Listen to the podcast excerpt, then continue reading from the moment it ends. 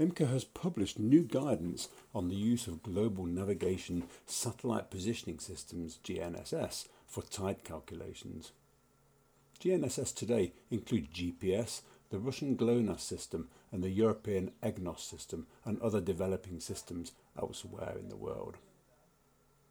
The new document provides an overview of how global navigation satellite systems can assist in more accurate real time direct measurement of tidal changes.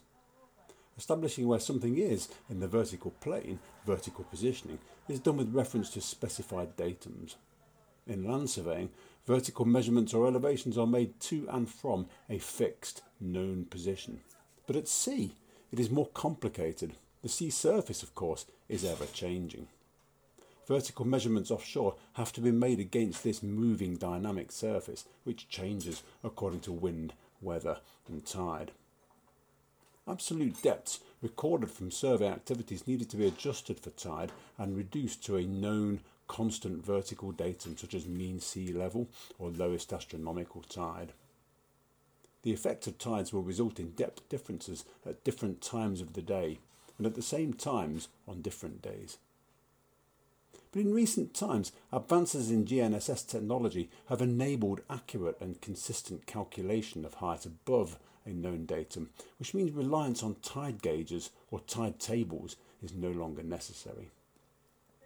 The new document has got sections on tide theory, geodetic reference systems, and tidal datums, establishing what the tides are using GNSS, and quality assurance and quality control.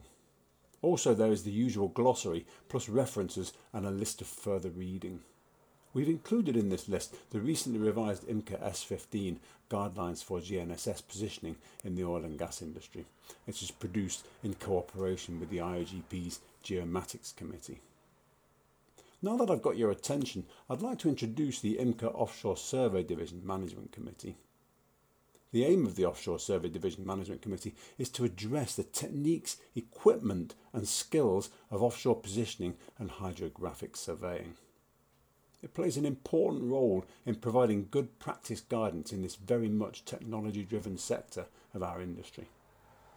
A vital part of the committee's work is to educate and inform, to develop and publish up to date and technically relevant guidance documents on a variety of surveying techniques, technologies, and good practices in the field of offshore survey. The committee is also active in the qualification and competence of offshore surveying personnel through a suite of competence assessment frameworks. This is critical in an industry sector which taps into the freelance labour market. In summary, then, IMCA S27, new guidance on the use of global navigation satellite positioning systems for tide calculations, is now available for members to download free of charge at, at www.imca int.com forward slash store forward slash digital publications forward slash survey.